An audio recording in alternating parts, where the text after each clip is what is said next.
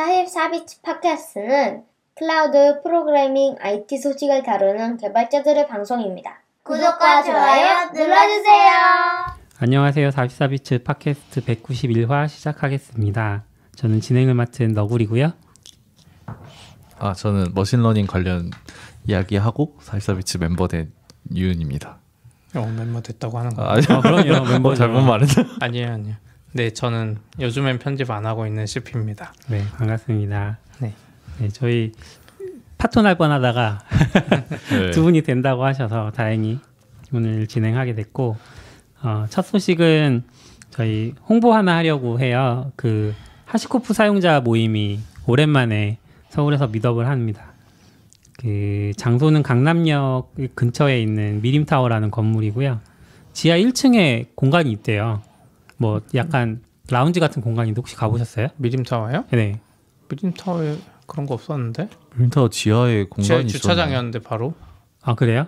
그쪽 말고 별관이라고 있다고요. 별관이 있어요? 네. 맞아요. 거기 가봤어요. 원래 거기가 공유 오피스 같은 거였는데 몇 년 전에 거기서 그런 맞이 행사한 적이 있어요. 아 그래요? 별관이면 같은 타워가 아니었나요? 그 뒤에... 바로 뒤에 그 햄버거 먹으러 가는 길 쪽에 별도 건물로 있는데 거기가 지하밖에 없어요. 그 건물이 약간 맞아요. 거기 있어요. 네. 저희도 저는 한 2년 미림에 있었거든요.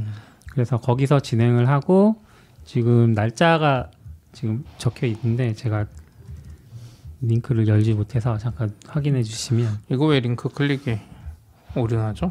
그래요? 네, 저도 클릭하는데. 확인해 볼게요. 근데 어쨌든 제가 링크 찾아서 한 거는 날짜가 11월 8일 수요일 오후 7시예요. 맞아요. 네. 날짜 정하는 것도 좀 헤매긴 했는데 제가 링크 바꿨습니다. 네, 감사합니다. 왜요? 날짜가 발표자들이랑 저랑 그다음에 그 공간이랑 셋이 맞춰야 되니까. 원래 공간에 맞춰야 되는 거 아니에요? 공간이 제일 중요하긴 하죠. 네. 너굴님도 참여하신 거군요. 네, 제가 그 한국 사용자 모임의 운영진에 속해 있어서 네.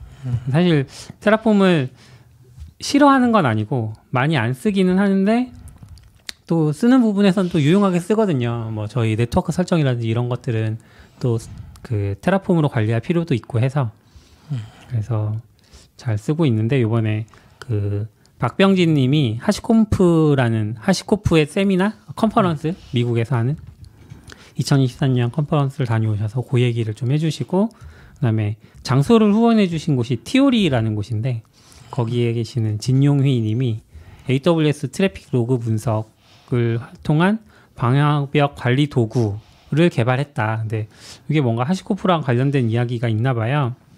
네, 설명 보니까 AWS 시큐리티 룰셋 작성을 해서 뭔가 스프레드시트 기반으로 테라폼을 뭐 생성하고 이런 이야기네요. 오, 재미있는 주제네요. 그래서 요거로 해주신다고 해서 저희가 티켓을 팔고 있으니까 많이 와주시면 좋겠습니다. 티켓은 10,000원인데 밑에 학생 구직자 지원 티켓이 있길래 더 싸게 해주나 했더니 가격이 똑같은데요? 그게 현장 등록을 하시면 참가비를 돌려드리는 방식으로 하려고 그분들은 학생은 돌려주고 일반 참가는 안 돌려주고. 네, 맞아요. 근데 이거 판매량이 되게 적네요. 맞아요? 저희 30개밖에 없어서 어차피 지금 12개밖에 안 남았습니다. 절반 이상. 그렇네요. 엄청 적네요. 공간이 크지 않더라고요. 학생 티켓은 무제한이에요? 학생 티켓도 5개 반. 근데 지금 하나가 팔렸고 4개가 남았습니다. 아니다. 4개가 팔렸구나. 네네. 한 명만 더 할 수 있습니다. 근데 이렇게 하면 손해 아니에요? 페스타가 수수료 떼가니까. 맞아요. 손해기는 해요. 근데 저희가 수수료는 그냥 커뮤니티에서 지원하는 걸로. 근데 저 이런 소수 밋업 되게 좋아요. 사실 얘기하기도 좋고. 그쵸. 네. 그리고 요일도 이거 주중에 저녁에 하는 거 되게 가정 있는 분들에게 맞습니다. 좋다고 전 주말 선호하긴 하는데 이제는 주말 선호하시면 안 되는 거 아닙니까? 아직은 괜찮습니다. 그래요? 그렇죠. 애가 없으니까.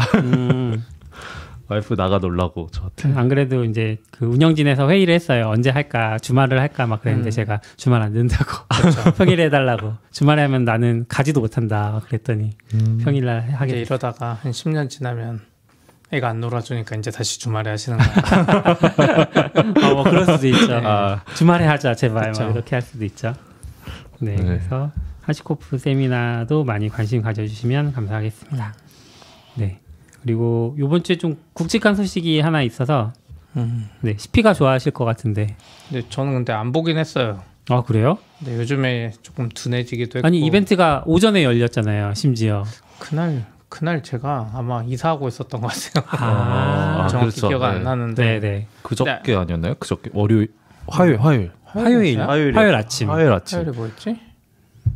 모르겠어요. 이사의 여파로 아직도 짐을 정리하고 있기 때문에 저희 집이 약간 폭탄 맞은 것처럼 제 방 한가운데 이렇게 산처럼 전자기기를 쌓아놨거든요. 서랍이 없어가지고.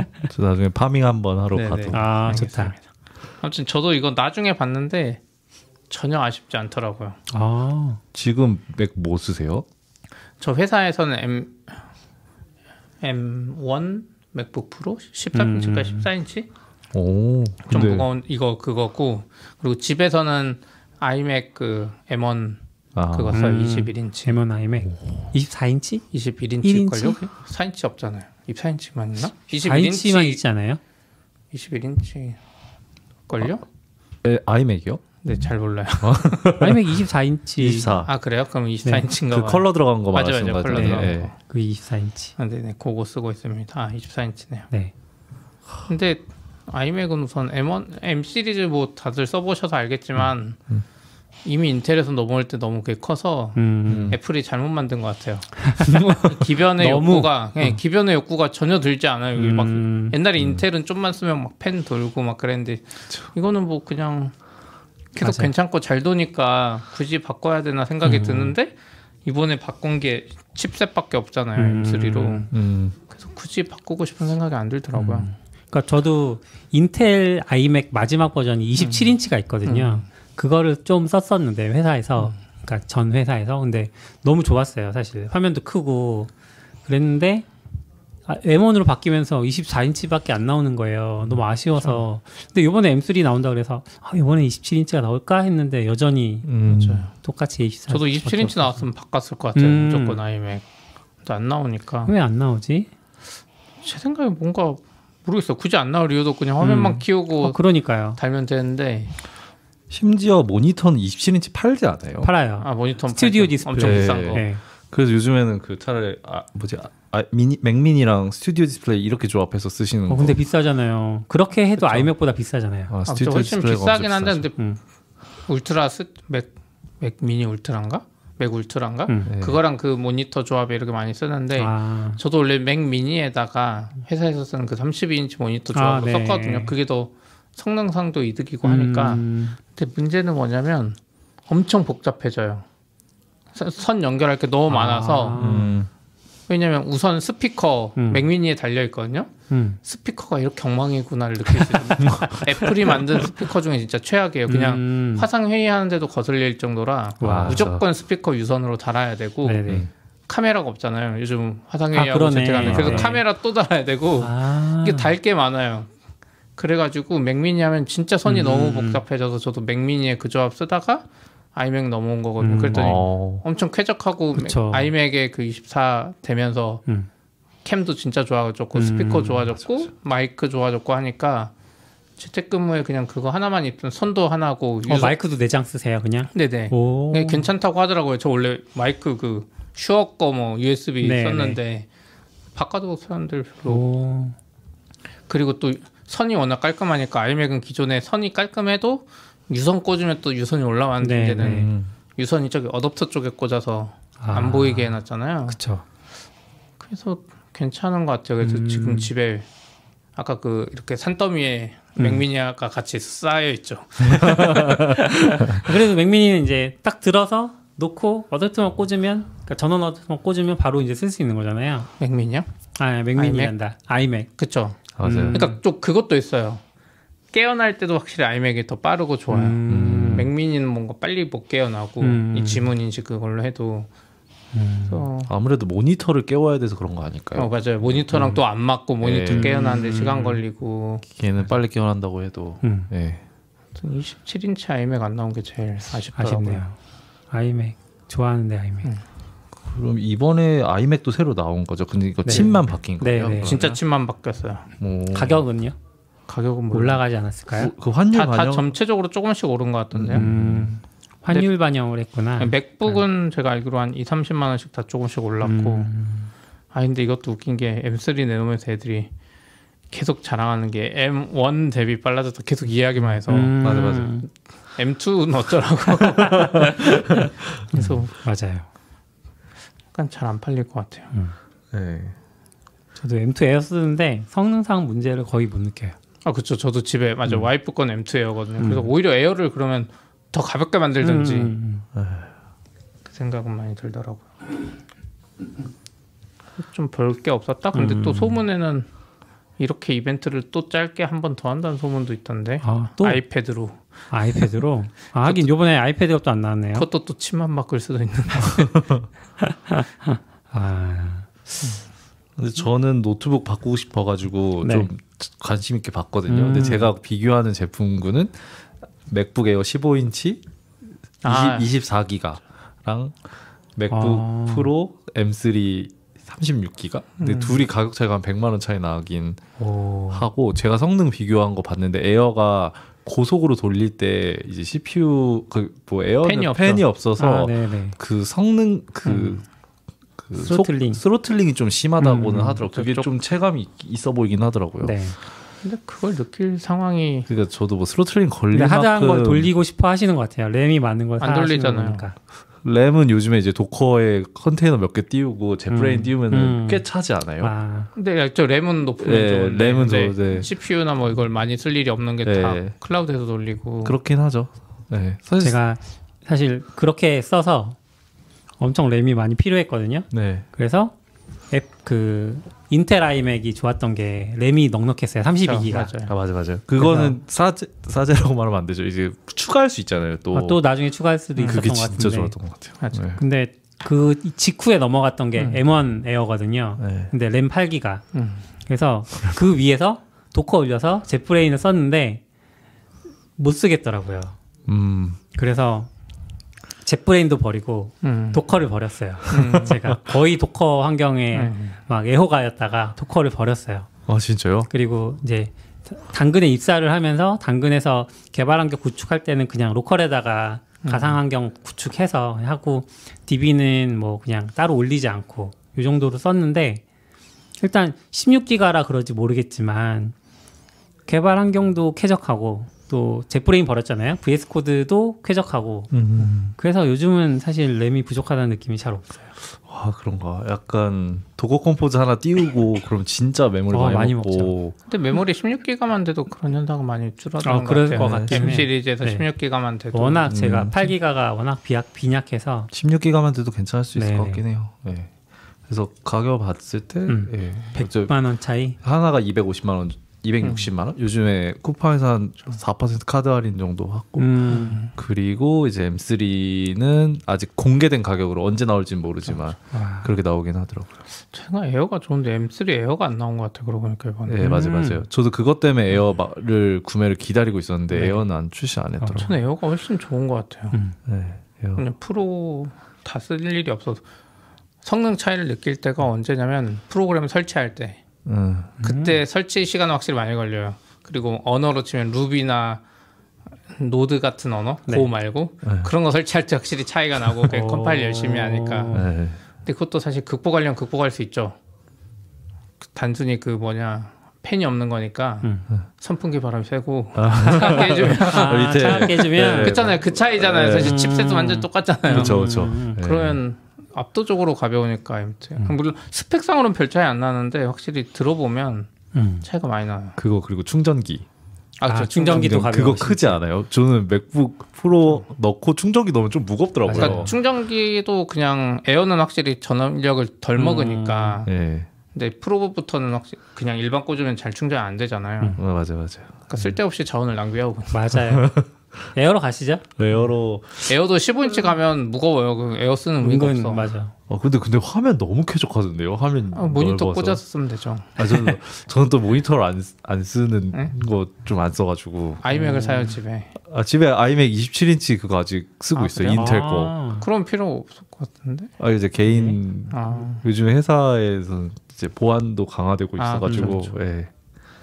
그런 것 같아요. 최승우님이 에어는 색도 이쁜 게 더 많아서 좋다고. 아 그래요? 에어 색이 더 많아요? 그런가? 에어가 이번에 오히려 프로 생각? 새로 나온 게 색깔 추가되지 않았어요? 네, 검은색 추가됐죠. 네. 근데 맥은 에어는 자 잠깐 봐볼게요. 근데 그 검은색 좀 치사한 게 M3 같은 M3여도 네. 프로 칩셋으로 사야지 그 검은색 선택할 수 있더라고요. 그러니까 색깔로 너무 고급 기준이다 우리는. 네, 그 같은 M3여도. 네. 아 그랬네요. 에어에 약간 이게 색깔이 이름이 뭐야? 미드나잇 블루? 스페이스 그레이, 실버랑 스타라이트 색깔이 있어요. 약간 노란색. 그렇네요. 그렇지만 이번에 프로에 검정색이 들어와서 사람들이 새거인 티를 내려면 이제 검은색으로 가줘야 돼요. 검은색이 등장했던 게 예전에도 한번 있었는데 그렇다고 하더라고요. 저도 네. 유튜브에서 봤어요. 예전에 검은색 맥이 있었대요. 저도 잘 기억이 안 나요. 그 아싸님이 그 맥북을 사셨어요. 그래서 지문 묻는 거 막 보여주고 그랬던 기억이 나요. 완전 옛날에는 그 플라스틱 검정색이랑 하얀색이 있을 땐 검정색이 있었던 거 아는데 저 대학생 때 흰색 썼었어요. 흰둥이. 엄청 예뻤었어요. 그쵸. 네. 그리고 추가적으로 128기가까지 메모리를 늘릴 수 있다는 것 같기는 해요. 이거 노트북으로는 꽤 큰 진보된 거 아니에요? 128기가면. 근데 그거 넣을 거면 얼마나 그러더라. 사람들이 막 16인치 막 넣으면 1,000만 원 된다던데. 정말요? 노트북에? 네. 노트북이? 16인치 아까 말한 메모리, 하드. 하드도 올리고. 근데 또 게임 성능은 그렇게 안 나와. 사실. 제가 지금 14인치에다가 네.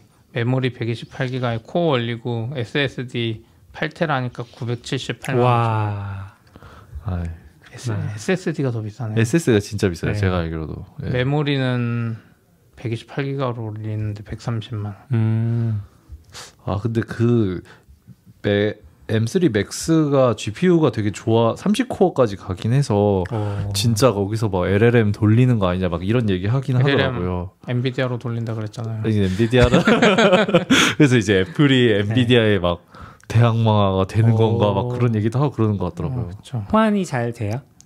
그래서 해봐야 알 것 같기는 해요. 보통은 잘 안 하긴 하는데. 그러니까 네. 유니 메모리 큰 걸 사려는 이유도 사실은 아니요. 그런 ML을 해보고 싶으셔서 그런 거 아닌가요? 저는 이제 클라우드 쪽도 많이 보기 때문에 만약 그런 게 필요하면 그냥 저는 클라우드 인스턴스 빌려서 할 것 같아요. 메모리가 왜 커야 돼요? 아니 도커의 제브레인. 저 고랜드 쓰고 너무 마음에 들어가지고 진짜. 그렇죠. 고랜드 편하죠. 네. VS 코드를 못 돌아가겠어요 이제. 곧 따라갈 거예요 또 VS 코드가. 근데 그 느낌이 다른 게 있어요. 고랜드는 예전에 루비 때도 그렇고 네. 루비 하는 사람 대부분 그 가벼운 에디터를 선호하는데 다 외워서 하는데 근데 좀 회사 업무로 하고 좀 복잡해지고 다른 사람 거랑 막 연결되는 게 많아지면 네. 확실히 젯브레인의 그 따라가는 거 어디 정의돼 있고 이거 인덱스 때문에. 근데 그게 스크립트 언어에서는 잘 안 되는데. 고도 그렇고 엄청 잘해주니까 쓰게 되는 것 같아요. 맞아요. 근데 개인 프로젝트 할 때는 VS 코드 같은 거 써도 내 머릿속에 다 있으니까 이게 되는데 그래서 젯브레인 선호하는 게 아닌가 커질수록. 예전에는 그런 것 때문에 젯브레인 썼었는데 요즘은 VS 코드에서 잘 따라가더라고요 또. 그래서 파이썬 지원이 많아져서 그런 건지. 네. 특히 이제 파이썬에 타입 힌트가 들어왔잖아요. 맞아요. 그러면서 엄청 잘 따라가졌어요. 힌트를 넣으면 다 따라가요. 근데 VS 코드도 고랭 생각보다 많이 좋아졌는데 처음에 한 2-3년 전인가 회사에서 처음 고 쓸 때는 엄청 엉망이었는데 이게 막 에러 났다고 하는 거 난 분명 못 봐 맞았는데 또 껐다 키면 잘 되고 그랬는데 이번에는 괜찮던데. 점점 뭐 괜찮아시겠죠? 저는 이제 잘 모를 때 그냥 젯브레인은 깔고 그냥 바로 쓰면 되는데 VS 코드는 아무래도 그 취향 따라서 설정이 있긴 하잖아요. 그 뭐가 좋은지 잘 모르겠을 땐 좀 고민이 되긴 했어요. 그럴 때 역시 돈 팝업 뜰 때마다 설치 누르는데 VS 코드에 팝업 뜨잖아요 계속. 그러다가 설정 잘못되면 다시 깔아야 끔찍해. 네, 그런 얘기까지 봤고요. 윤이 약간 LLM 관련해서 하나 뭐 소식을 들고 오신 것 같은데, 예. 요즘의 LLM 이야기인가요? 요즘 세상에. 사실 제가 이거 얘기를 하기 전에 저 이제 LLM 전문가는 아니고 저도 네네. 사용자의 입장에서 여기 저 다 전문가 아니에요. 애플 전문가 아니고요. 저 클라우드 전문가 아니고요. 그래도 약간 제가 요즘에 관심 있게 봤던 거는 바드 사용성이 꽤 좋아진 것 같다. 바드가 뭐예요? 그 구글에서 내놓은 챗GPT 같은 서비스인데 네. 이건 무료고 아직은 실험 중에 있다. 실험실이고 네. 처음에는 이제 사용해 보려면 bard.google.com으로 가면 되는 건가요? 예, 맞아요. bard.google.com으로 가면 되고 그 새로운 기능을 알고 싶으면 bard.google.com 업데이트 들어가시면은 새로운 거 계속 추가되는데 엄청 많이 추가가 돼요. 그래서 계속 좋아지는 것 같긴 해요. 예전에는 저는 챗GPT만 썼는데 요즘에 바드도 가끔 쓰게 되더라고요. 얘가 저는 좀 매력적으로 느낀 게 이제 검색을 하고 나면은 나름 LLM이니까 이제 인공지능스럽게 답변을 해주는데 이제 이 답변을 보고 밑에 이제 구글 마크 같은 게 있어요. 이제 그걸 누르면은 이 질문한 거에 대해서 자동으로 검색을 해줘요. 그 구글 검색이 켜져요. 그걸 누르면은. 그래서 보통 이제 챗GPT 하다가 얘가 이상한 소리 하는 것 같으면은 구글 검색해 보잖아요. 그런 이제 사용성이 좀 저한테는 매력적이긴 했어요. 검색하고 얘기하다가 이게 맞아 하면 이제 그냥 눌러 보면은 검색해 가지고 그 검색한 내용 기반으로 또 다시 답변 주고 또 답변을 다시 재해석해 줘요. 그런 것들이 좋긴 한데 솔직히 말해서 아직은 챗GPT가 좀 더 좋긴 한 것 같아요. 네, 이거는 어떤 면이 좀 답변을 비교했을 때 챗GPT가 좀 더 좋지 않나 그 생각 들기는 하고 네. 최근에 이미지 처리하는 거도 들어가서 이미지 넣고 질문할 수 있게 됐는데 얘도 무료라는 게 저는 크게 좀 다가오네요. 왜냐하면 챗GPT 무료 버전에서는 이미지 지원이라는 게 아직 안 되잖아요. 맞아요.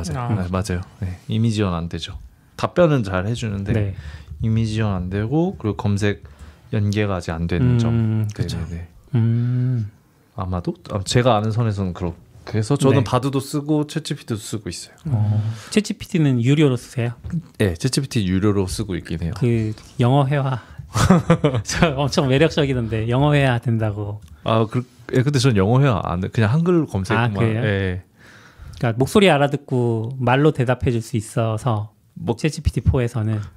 그거보다 저 이제 ML 쪽이나 AI 도메인에 있으니까 챗GPT4가 얼마나 잘하는지나 새로운 기능 나오면 알고 있어야 되지 않을까 해서 하는데 사실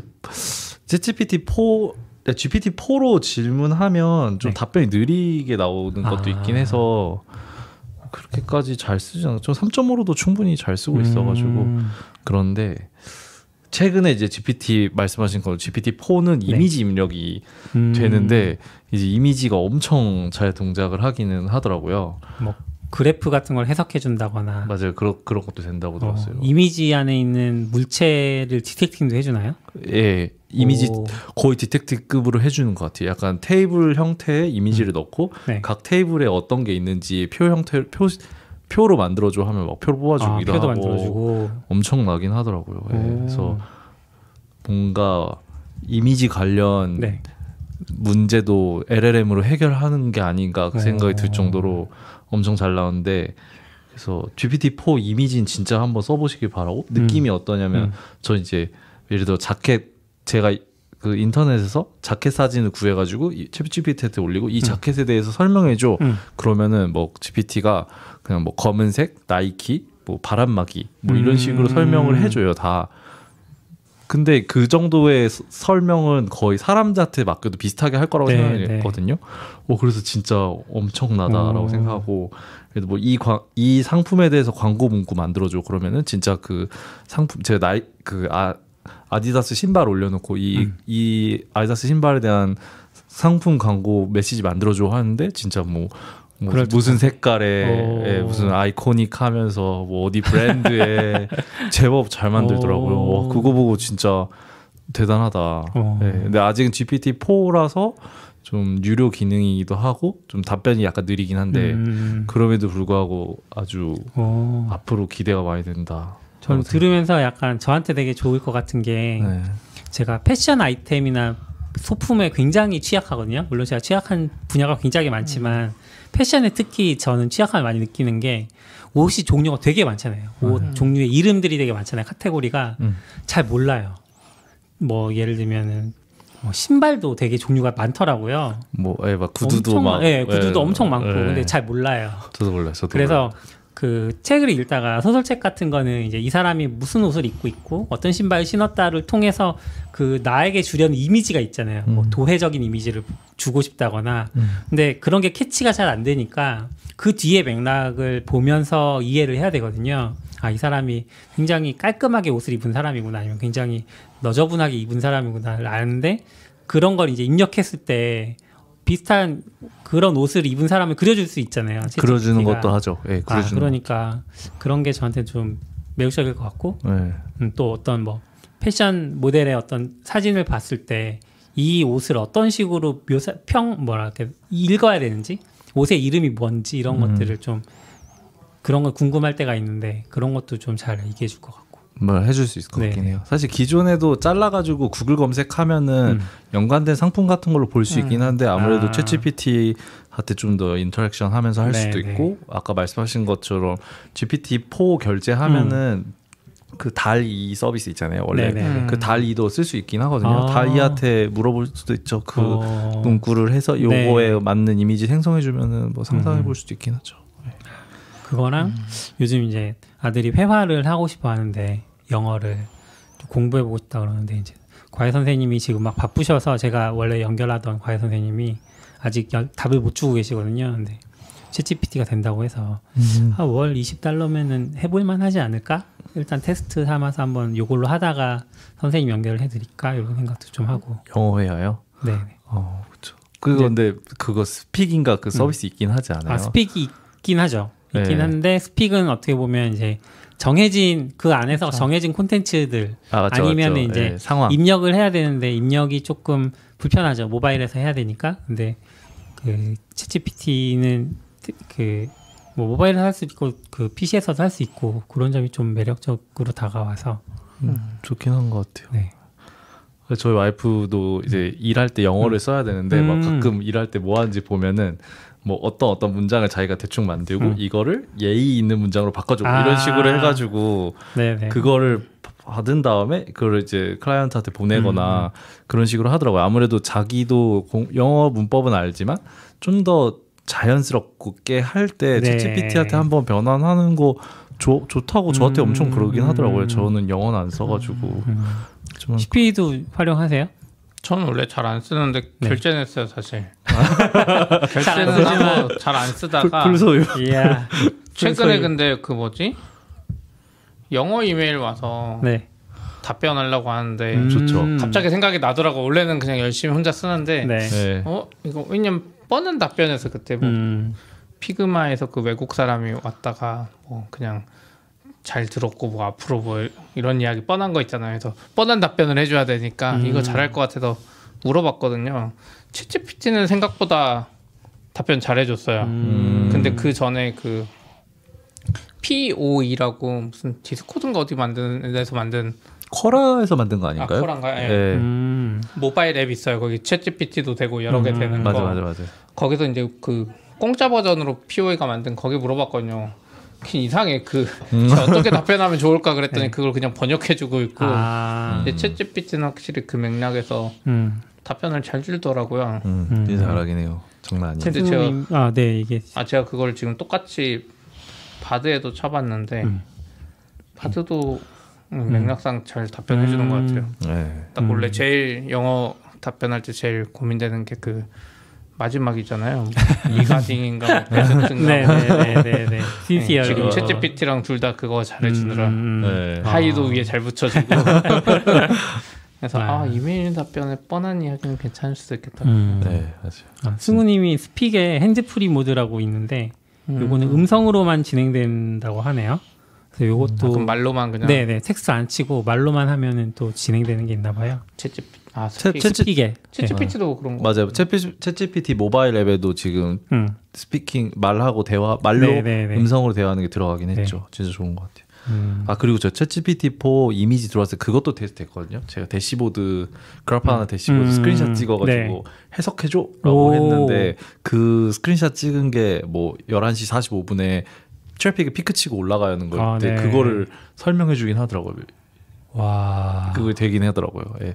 물론 그것도 찝고 이상한 소리도 하긴 했는데 이상한 소리를 안 한다고 가정하면서 저는 오 장난 아닌데? 라는 생각을 했어요. 진짜 네. 자꾸 발전해 가는 것 같은데 과연 끝이 어디일까? 그쵸. 저도 그렇게 생각해요. 진짜 확실히 언어는 저보다 잘하는 것 같아요. 언어 모델이니까. 영어 말하시는 거잖아요. 아니야 한글도. 한글도 뭔가 조리 있게 말 잘하는 것 같고. 예. 근데 챗GPT 3일 때는 제가 그때 그 회사분 그 결혼식 축사할 때 열심히 적었는데 챗GPT 계속 헛소리만 하고 똑같은 이야기만 좀 해서 재미없었는데 네. 재밌는 것 같아요. 아, 그리고 방금 봤는데 구글 바드가 훨씬 더 낫네요. 방금 제가 그 영어 메시지 답변할 때 영어 메시지 답변 적어주고 밑에 이 답변은 이런 요소를 포함하고 있고 첫 번째 문장에 뭐가 있고 막 이런 거 부연 설명 엄청 많이 하네요. 이거 봐도 되게 좋아진 것 같아요. 네. 네. 근데 요즘에 이런 게 너무 많아서 저희도 노션인가? 봤을 때 노션도 약간 요즘엔 좀 LLM이 좀 앱이랑 잘 붙어서 발전하는 것 같아요.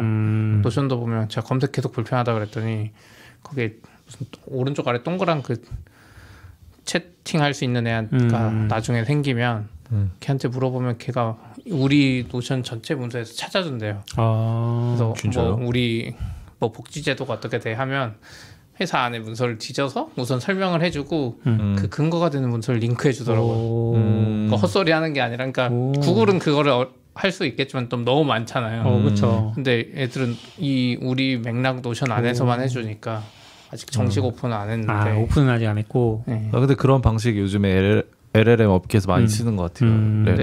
레그. 예. MS가 만든 거 했을 때는 엄청 별로였는데. 그런 MS도 그렇게 했잖아요. 링크 막. 그렇죠. 근데 이제 MS는 진짜 전 세계에 당사하는데 노션은 그 스페이스에서만 하는 그쵸, 거니까 맞아요. 훨씬 낫죠. 그런 거 할 때는 할루시네이션이 좀 없을까요?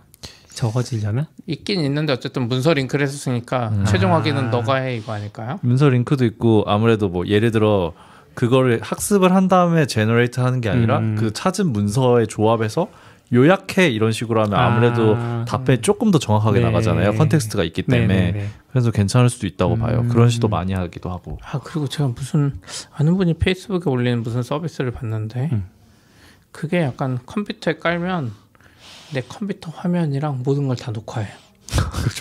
음성이랑. 아, 저도 하나 본 것 같아요. 레코드인가 아무튼 리플레이인가 아무튼 그렇게 한 다음에 내가 뭘 물어보면 내 맥락을 다 알고 있잖아요. 네. 그러니까 챗GPT처럼 내가 뭘 설명할 필요가 없어. 와 대박이다. 약간 괜찮은 컨셉인 것 같더라고요. 자비스처럼 내가 그냥 하다가 뭐 말을 하면 그 맥락 안에서 답변을 해주는 거죠. 괜찮겠더라고요. 뭐 캘린더 일정도 막 하면 근데 캘린더 자비스처럼 내 캘린더 일정 잡아줘 했을 때 뭐 아까 내가 아직 구글 캘린더 안 했는데 아까 뭐 누구랑 몇 시에 만나기로 약속을 해놨는데 아직 반영 안 해서 뭐 이러면은 반영해서 해줄 것 같고 무슨 서비스 있었는데 기억은 안 나요. 맞아요. 약간 뭐 오늘 뭐 해야 돼 이런 거 하면 뭐 네. 얼핏 기억나는 것 같아요. 아직 근데 컨셉은 좋은데 그렇게 잘하진 못할 것 같아요. 데이터가 너무 많고 아닌가? 전체로 보면 전 세계 웹보다는 내 데이터가 적을까요? 아. 그런 거 아닐까요? 네. 그랬던 것 같아요. 아, 리와인드. 리와인드. R-E-W-I-N-D. 그렇군요. 그리고 얘네들이 기계도 지금 예약 주문 받고 있어요. 펜던트라고 기계를 이렇게 목에 걸고 있으면 내 24시간 녹음해주면서 그게 어디 유명한 팀에서 나가가지고 만든 거 아니었나요? 그건 잘 몰라요. 어쨌든 이걸 하면 애들이 이걸 아이폰으로 전달해가지고 목소리를 텍스트하고 GPT처럼 쓰게 해준다고 하니까 네. 뭐 누구랑 무언가를 하겠다고 말하면 구두로 약속할 때마다 할 일 목록 자동으로 생성해주고 그런 거라고 하더라고요. 그리고 방금 이렇게 있는데 회의를 하고 나서 아이폰에서 그 앱 켠 다음에 좀 전에 한 회의 내용 요약본이랑 할 일 추려줘 하면 그러니까 이걸 원래는 텍스트로 지금 치면 다 할 수 있는데 챗GPT나 각 앱에서도 그쵸. 이걸 약간 다 맥락을 가지고 와버리는 것 같아요. 근데 이걸 제일 잘할 거는 구글인 것 같아요. 구글은 내 이메일도 보고 있고 캘린더도 보고 있고. 애플 아닐까요? 애플? 아이폰, 내 아이폰. 아이폰은 약간 개인정보 때문에 잘 안 하잖아. 아, 그런가? 아이폰, 아, 그런가? 아이폰은 뭐 컴퓨팅도 있고, 자, 돈이야. 그렇긴 한데, 저는 애플 캘린더 잘 안 써서. 아, 그쵸. 애플 생태계 안에서는 잘 될 수도 있겠네요. 근데 우선 시리 보면 안 될 것 같아요. 조만간 시리 보면 안 될 것 같아요. 조만간 구글 서비스들의 서비스 약관이 다 바뀌는 거 아닌가요? 업데이트 된다고. 네, 무섭긴 하네요. 뭐 이쪽 세계에서 또 새로운 얘기가 더 있어요?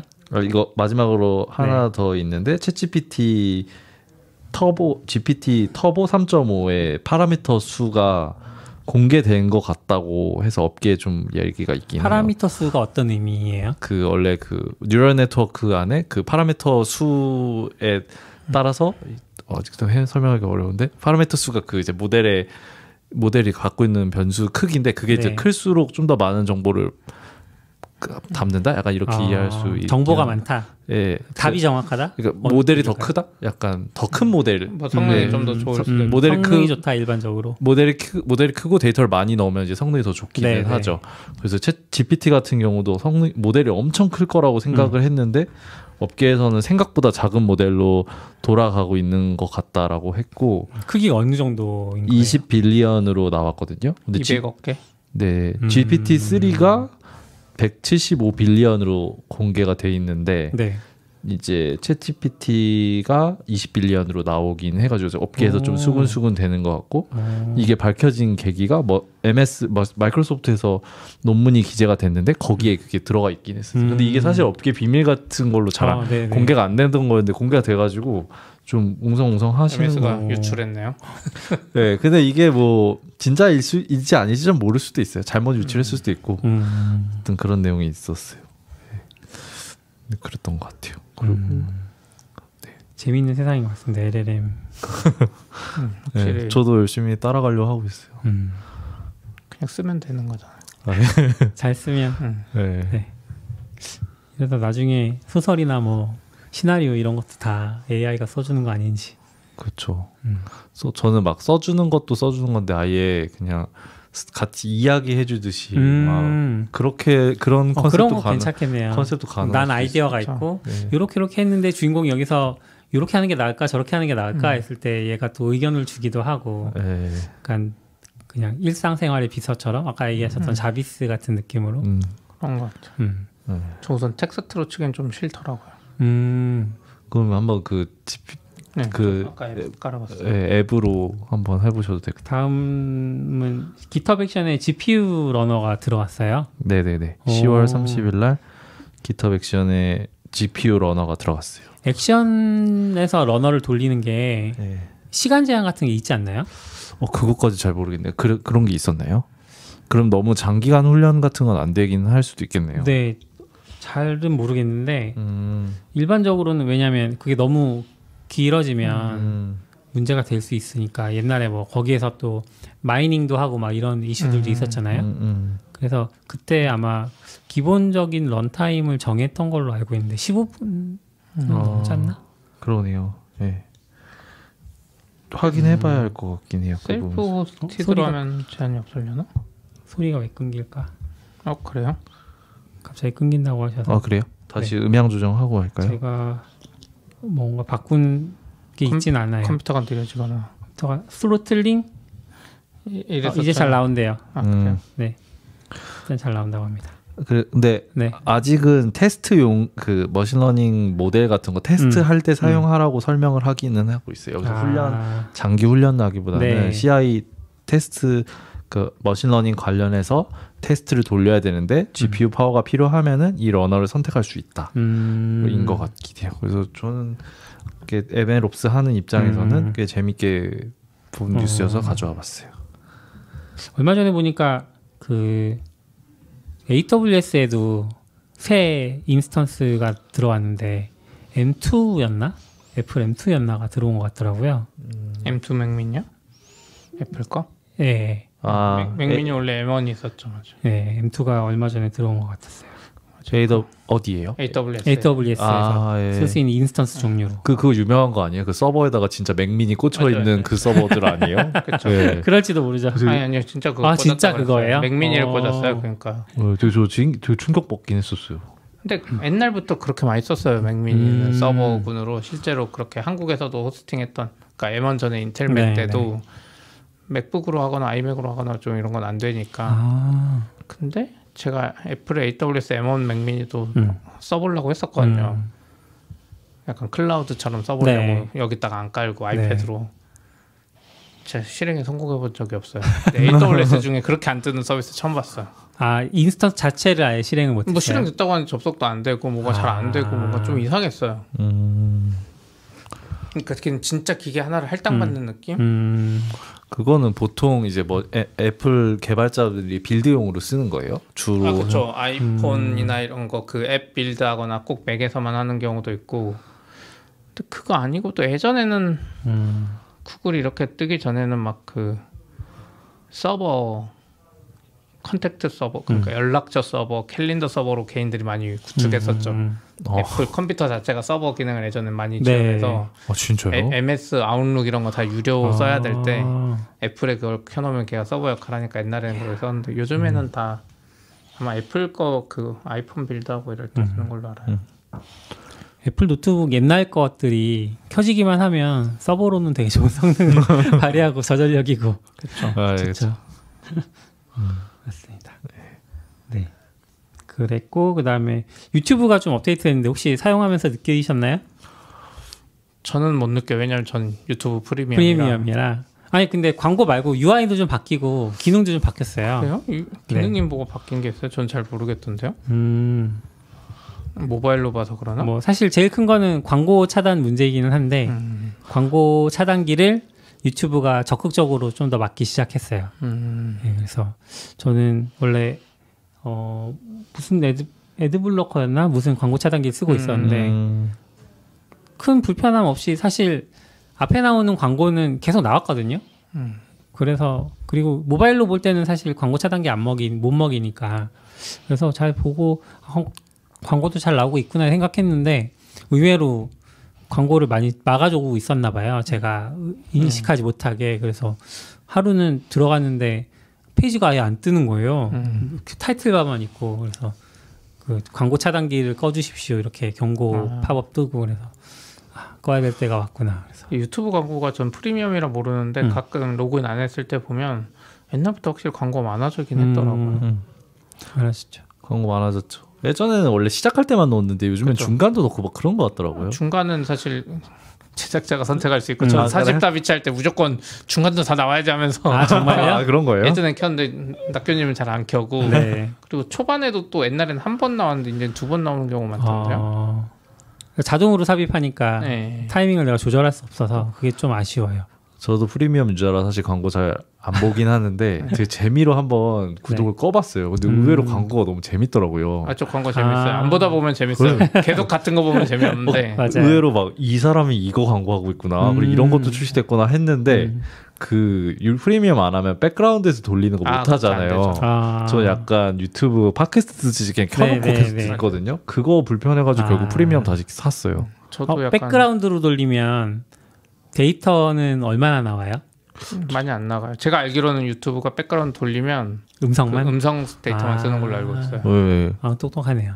그래서 그냥 뭐 저 LTE 요금제 못 쓰는데 딱히 뭐 걱정한 적 없던 것 같아요. 네. 유튜브 프리미엄 하면 음악 서비스까지 되니까 사실상 멜론 가격이나 이런 거 다 합치면 살 수도 있겠네요. 나쁘진 않은데 비싸면 비싸요. 14,000원이잖아요 한 달에. 네. 그럼 사실 넷플릭스가 14,000원인가 그러잖아요. 그러니까 비싼 거. 음악은 많이 있어요? 거의 다 있죠. 거의 오히려 다 멜론보다 더 많아요. 왜냐면 불법 그러니까 옛날 노래 이런 거 정식 라이센스 안 받은 거 사람들 올린 것도 나오고 하니까. 제가 알기로는 그런 음원 수는 유튜브 뮤직 거의 압도적인 걸로 알고 있긴 해요. 막. 근데 그런 불법으로 올린 거를 본다는 거는 유튜브 제가 뮤직을 안 써봐서 뮤직에 들어가서 뭔가 가수를 검색하거나 하면 정돈되어 있는 목록이 나오는 게 아니고 정돈되어 있는 것도 나오는데 그냥 막 올린 것도 나와요. 막 1시간짜리 플레이리스트도 볼 수 있어서. 그러니까 오히려 저는 유튜브 음악을 더 좋아하는 게 저는 노래도 그렇고 뭐 연주하는 것도 그렇고 진짜 라이브로 한 걸 듣는 걸 더 좋아하거든요. 유튜브는 그것도 있고 이것도 있고 다 있으니까. 아, 콘서트 지금은. 영상 같은 거 올라오면 그쵸? 그거 백그라운드로 노래 들을 수 있겠네요. 그러면은 그런 거는 사실 유튜브에서만 검색해도 나오긴 하잖아요. 유튜브 뮤직으로 하면 좀 음악에 집중할 수 있어요. 쇼츠 안 나오고. 사실 저도 똑같긴 해요. 아 그리고 네, 유튜브 뮤직에서 저도... 보면 동영상을 아예 안 나오게 하는 옵션도 있어요. 네. 아. 화면 자체가 그냥 썸네일만 나오게. 네. 네. 네. 저도 거의 안 들어요. 저도 유튜브로 들어요. 음악. 저도 유튜브로 많이 듣고 그냥 뮤직도 틀어놓는 정도. 스포티파이 안 쓰세요? 스포티파이도 있긴 있는데 그건 테슬라용이에요. 아, 그래? 아. 테슬라에 그냥 로그인해놓고 걔는 그냥 듣는데 가끔 더 많은 노래를 빨리 듣고 싶을 때는 확실히 유튜브가 빨리 듣더라고요. 전 스포티파이 그 무료 4개월 받은 적이 있어서 써봤는데 추천을 너무 잘해주더라고요. 저도 그거 궁금하게 했었어요. 네. 네. 전 유튜브 한 달 딱 쓰고 났는데 추천을 해주는데 너무 제 취향에 제가 모르던 가수들을 너무 추천을 잘해줘서 이건 뭐지? 네. 그래서 막 그거 덕분에 알게 된 가수들이 좀 있어요. 전 유튜브 뮤직 추천 제가 그 히스토리를 잘 못 만들어서 그런지 모르겠지만 어쨌든 만족스럽진 않아요. 그래서 별로 안 듣는 것 같긴 해요. 전 유튜브 들으면 그 같은 음악에 다른 버전도 나오고 같은 음악 위주로 나오잖아요. 똑같은 노래. 아, 맞아. 네네. 그래서 좀 별로. 스파티파이는 엄청 다양하게 나오는데 문제는 뭐 저로 치면 잔나비 음악을 들어서 잔나비 스테이션 이런 게 생긴단 말이에요. 누르면 잔나비 음악 한 3분의 1 나머지 3분의 2고 약간 계속 들으면서 느끼는 게 너무 이름 없는 가수들 많이 나와서 스파티파이 놈들 돈 아끼려고 지금 너무 저렴한 내가 라이선스. 듣지도 못한 노래 그러니까 뭐 장르는 같다고 하더라도 그래서 약간 그거는 별로고 대신 스파티파이 그 어디지? 넷플릭스가 어디에 그 다큐 영화 같은 거 있는 거 있잖아요. 드라마 맞아. 플레이리스트 그거 보셨어요? 못 봤어요. 그거 진짜 재밌어요. 영화에 들어간 플레이리스트? 네네. 그러니까 그 제목이 플레이리스트 영화인가 그런 맞아요. 그 창업 이야기. 네, 창업 이야기인데 거기서 제일 처음에 스파티파이 만들면서 몇 10년 전인가 아무튼 더 넘지만 제일 중요하게 생각했던 게 다음 곡이 빨리 나오는 거거든요.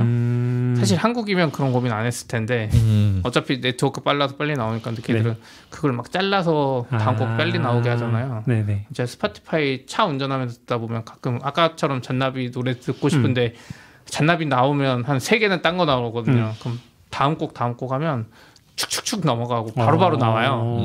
근데 애플 뮤직도 전 그 등록해놨거든요. 네. 테슬라에. 애플 뮤직은 다음 곡 하면 한 3초 기다려. 그래서 스파티파이 3초도 너무 길지 않아요? 근데 딱 그 텀이 그래요. 딱 이 노래 듣고 앞에 한 1초 듣고 바로 넘기잖아요. 그러니까 애플도 뭐 준비할 시간이 없어. 그렇네. 근데 스파티파이는 그렇게 넘겨도 착착착 나오고 그 트랙에 있는 모든 곡은 아니지만 10곡 정도는 그 앞부분만 잘라가지고 미리 다운을 받는다거나 뭐 이런 거 스파티파이가 그걸 확실히 잘하더라고요. 그 플레이리스트가 넷플릭스 드라마인데 몇 편이세요? 근데 각 편마다 무슨 법률, 맞아. 뭐 테크, 뭐 사업 뭐 이런 식으로 그렇죠. 주제가 있는데 그 테크 편이 개발자들이 보면 꽤 흥미로운 부분이 있는데 그때 당시에 그걸 빠르게 하기 위해서 막 프로토콜을 해킹해가지고 원래 뭐 이렇게 프로토콜 정식대로 지원하면 절대 할 수 있는 게 아닌데 그 프로토콜 해킹해가지고 어떤 단계를 막 스킵하는 방식으로 사실은 좀 표준을 어기는 방식으로 그거를 만들어내는 과정이 나오긴 하는데 P2P로 한 것도 있죠. 그러니까 한국도 P2P. 판도라 TV나 이런 데서 아프리카 TV에서 P2P 했다 한국에선 요거 엄청나게 먹었지만 스파티파이는 약간 그래서 획기적인 기술로 소리바다 그런 맞아요. 근데 몰래 하니까 문제인 거거든요. 그러니까 소리바다는 내가 다운받는 거 알잖아요. 맞아요. 스파티파이도 거기 보면 그 기술을 썼는데 아프리카 TV나 그런 데도 사용자 네트워크를 약관 어디에 넣어놓고 나 모르게 이렇게 서로 빨리빨리 공유해 주니까 아무튼 어쨌든 근데 제가 봤을 때 유튜브는 스파티파이급으로 빨라요 다음 곡이. 유튜브는 유튜브는 진짜 영상인데 심지어 그쵸. 다음 곡 했을 때 진짜 빨라요.